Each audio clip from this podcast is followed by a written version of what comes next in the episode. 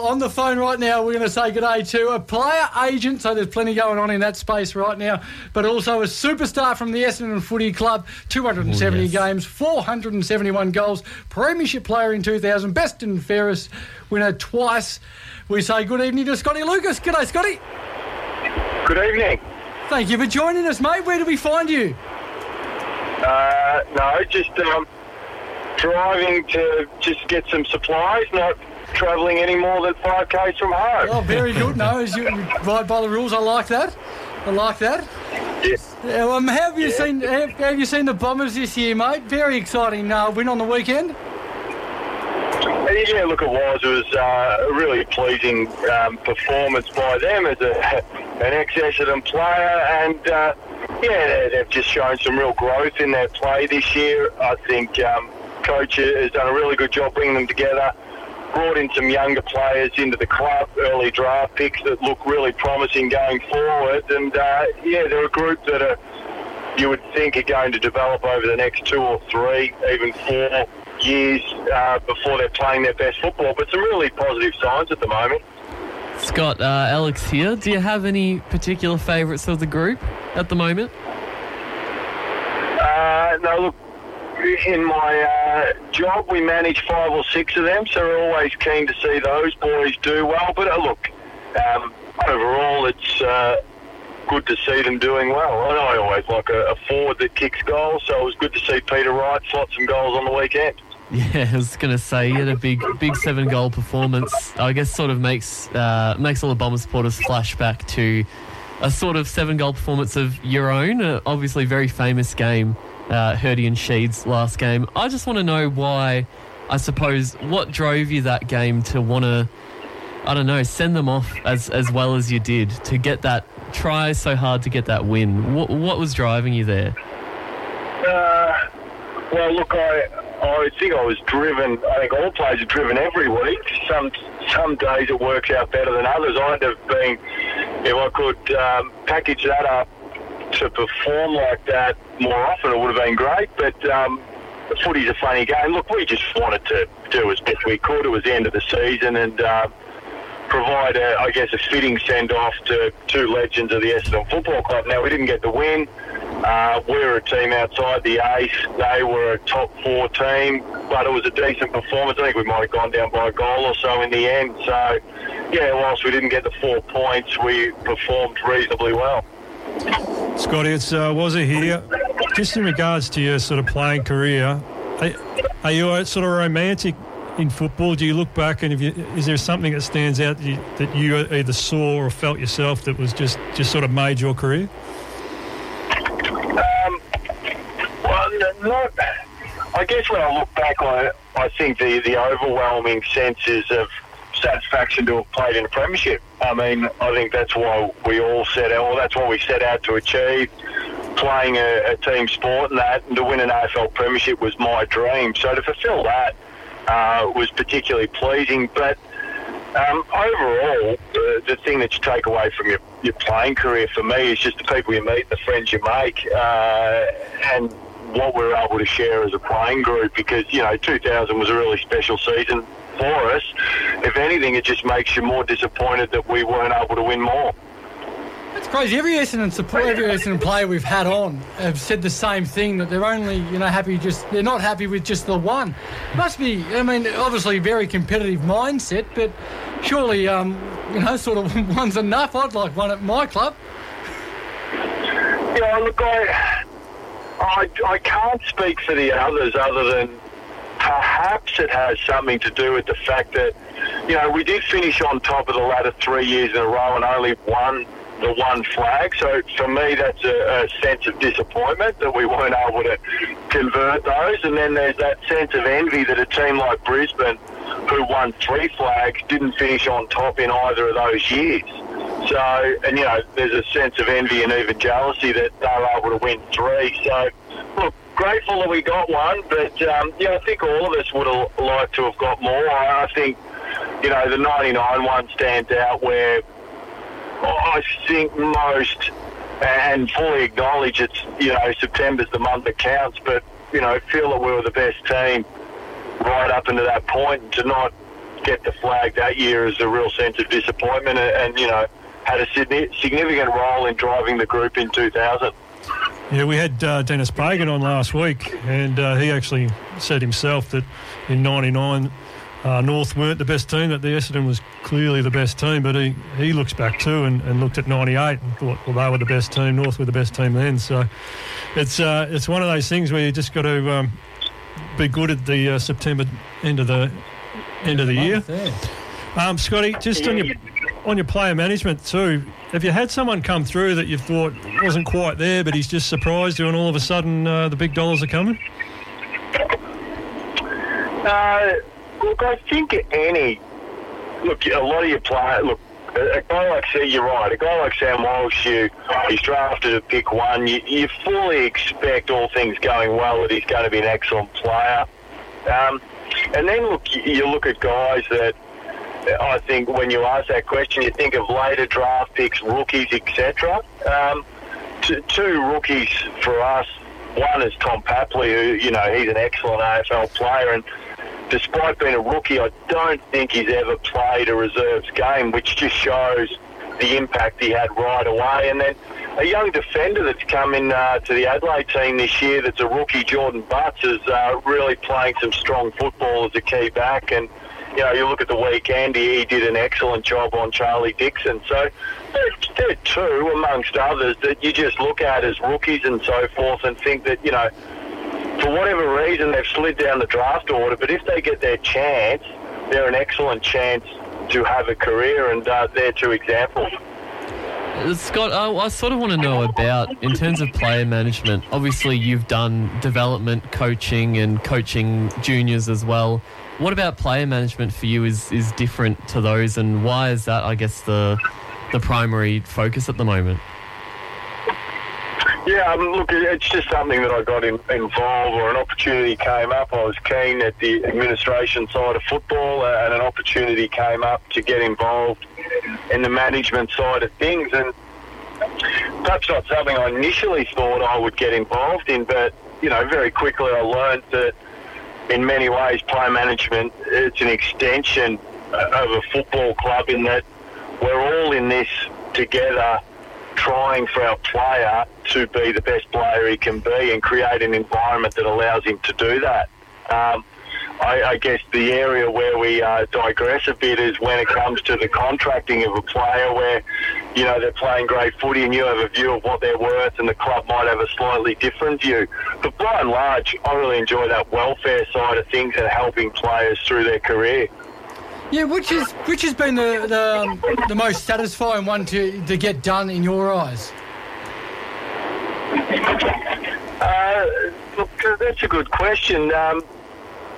I think someone possibly like an Anthony McDonald, Tippin Woody, that he came down from the Tiwi, started playing some local football and some TAC Cup football.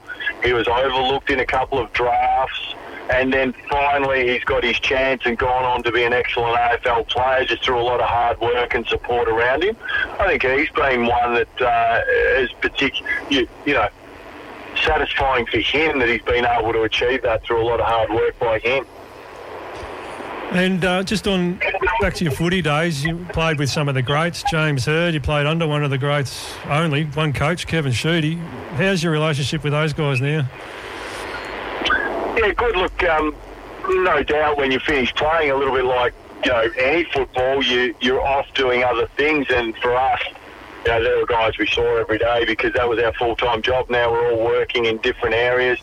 But clearly we all share a common link that we enjoy catching up and reminiscing about old times and talking a whole lot of rubbish about how good we were. So, yeah, look, those relationships are lifelong and really strong connections that we have. Who from the Premiership team reckons they're the best? Like, who talks himself up the most? Well, look, Paul Barnard is one that likes to talk about the fact he kicked 4 goals in the grand final, so quite rightly so. He's very proud of that.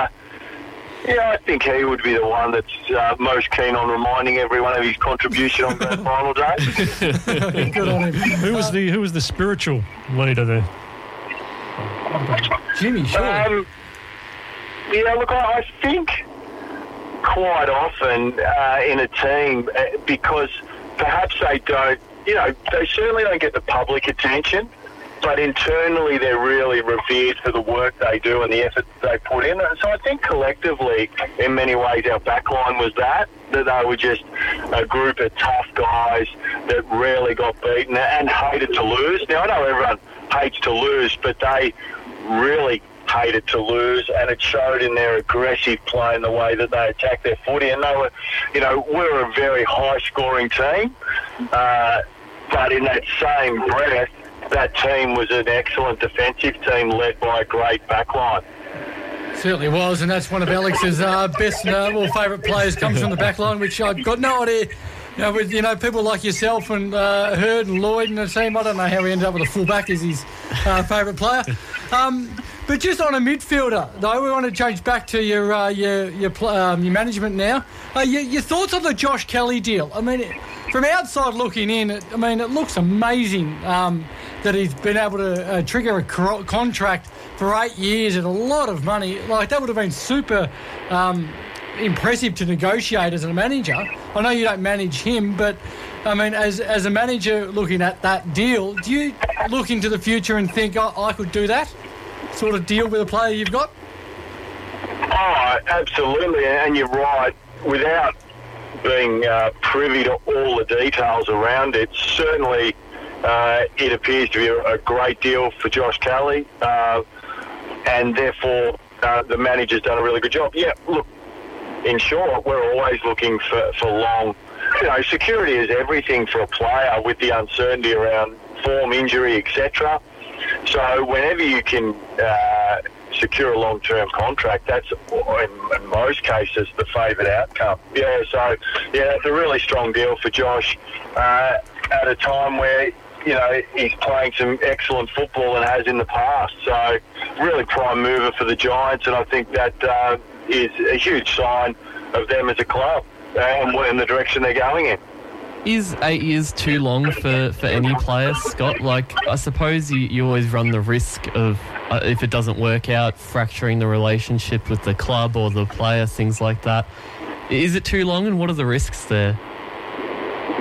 Well, the risks are obvious in the sense that you've agreed to a value and a term. If a player should get injury or loss of form, there can be a lot of years left on the contract, and Lance Franklin, I guess, is one of the most high-profile or the only example of that, getting a 9-year deal. I think this is year 8 now.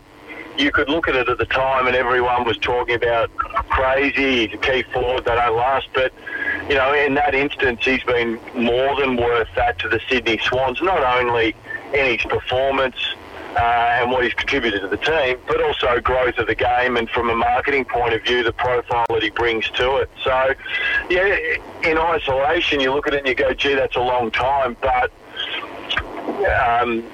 luckily for player and club, until the 8 years, it's something we probably need to discuss year on year for the next 8 years, and then we settle on a decision. Right. Would there be any negotiations from here on in? Like, I mean, as you said, all that, but the... You know, just say in 3 years' time he's out of form. Can you renegotiate? I mean, is that what you do? Look, occasionally they can be restructured, but by and large the contract is the contract. Yeah. Unless there is clauses that are agreed to by both parties right now to review or claw back should certain criteria not, which is not unusual in a shorter contract anyway, that, you know, the base pay can be adjusted both up and down depending on performance. Yeah, it just depends on the specific clauses in anyone's contract. Well, there's a boy that he plays with at the minute that I don't mind, and you wouldn't mind as well as a key forward, in Jake Riccardi, and I'm pretty sure he's out of contract. Is that any closer to dealing, or what's the update there? Look, no update. We've had plenty of dialogue with the Giants, and we're just working through at the moment. And, you know, there's a little bit of time left in the season, so we'll just work through. But no updates at the moment. North have got a bit of cash. Well, also, I hear that. Also, the other one I just looked at your list, because you've got a great list of footballers. I like it. Jared Lyons, he'd be one of the boys that you'd be really happy with, you know, coming out of the Suns and delisted by the Suns, and now he's just one of the Lions' best players, if not one of the game's best players.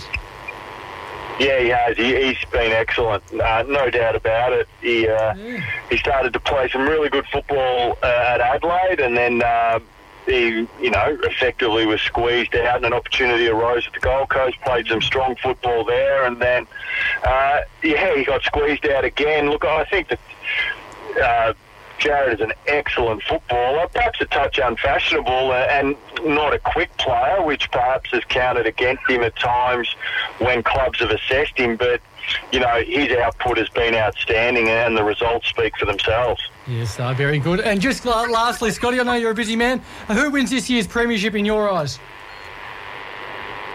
I'd have to say Melbourne, wouldn't I? Oh. No, you don't. To be invited back on the show, you do. No, you don't. Yeah. That's... Look at it. I think, you look at it now, and it really is so even, and your thoughts can change week to week. I think any one of Melbourne, Geelong, despite a hiccup on the weekend, and the Bulldogs, despite a hiccup on the weekend, all have had strong claims and strong seasons. So I think, come late in the year, they'll be all of those teams have a real claim. But as we spoke about earlier, the two really can put it together in September. Yep, no, that's true, and that's what's making me very, very nervous and very sick. But Scotty, we've got to leave it there, mate. Thank you so much for joining us this evening, mate. It's been great to get an insight into not only your career but also your agency career. Pleasure, gentlemen.